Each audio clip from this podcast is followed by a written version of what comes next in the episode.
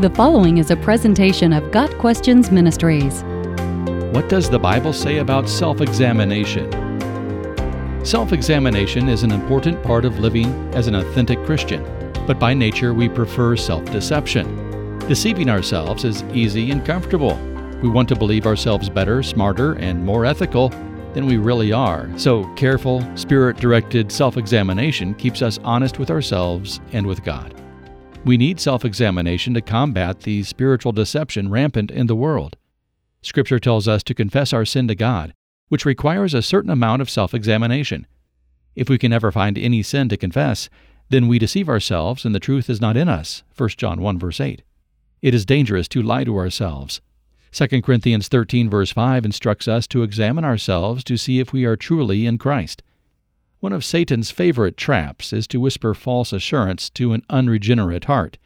Without spirit directed self examination, our enemy's lie is too pleasant, believable, and palatable to challenge on our own. 1 Corinthians 11, verse 28, warns of another way we deceive ourselves. In giving instruction about taking the Lord's Supper, or communion, Paul says that we must first examine ourselves so that we do not take the elements in an unworthy manner. We take the Lord's Supper in an unworthy manner when we harbor willful sin in our lives and refuse to repent of it. When we examine ourselves before partaking of the Lord's Supper, we have the opportunity to agree with the Lord about our sin, repent of it, and receive His forgiveness. We can then take the elements in a worthy manner, in fellowship with God and other believers, purified through the blood of Jesus. We should also self examine our motives and attitudes before taking the Lord's Supper. If we are distracted, angry, or impatient, we should get our thoughts under control before entering into that sacred act. The ordinance loses its meaning when we are not fully engaged in its symbolism, and that dishonors the sacrifice of Christ. Paul scolded the Corinthian church for the disrespectful way they were participating in the Lord's Supper. Some were hogging the food, and some were getting drunk on the wine. They were told to examine themselves, or they would face judgment. Some had even died as a result of their lack of self examination. One difficulty with self examination is that we do not always know our own hearts. Jeremiah 17, verse 9 says, The heart is deceitful above all things, and desperately wicked. Who can know it? True self examination must be done with the Holy Spirit, who searches the deep things of the heart. The church of Laodicea was in sore need of self examination, but they had a hard time seeing their problem. You say, I am rich, I have acquired wealth, and do not need a thing but you do not realize that you are wretched, pitiful, poor, blind, and naked. Revelation 3, verse 17. The psalmist says, Search me, O God, and know my heart. Try me and know my anxious thoughts, and see if there be any hurtful way in me, and lead me in the way everlasting. Psalm 139, verses 23 and 24.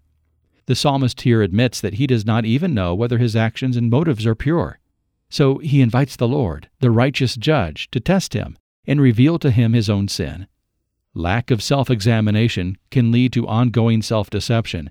However, an over attention to one's self is also unhealthy. We can become so inwardly focused that we take our eyes off of Jesus and make self improvements our God.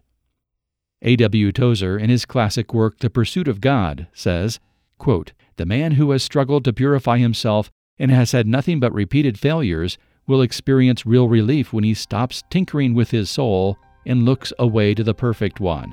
While he looks at Christ, the very thing he has so long been trying to do will be getting done within him. End of quote. We should examine ourselves in light of the truth being revealed to us from Scripture and allow God's Word to convict and change us. At the same time, we must humbly admit our inability to change ourselves and rely on the power of the Holy Spirit within to transform us into the image of Christ.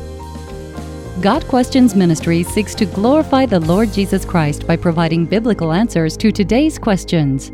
Online at GotQuestions.org.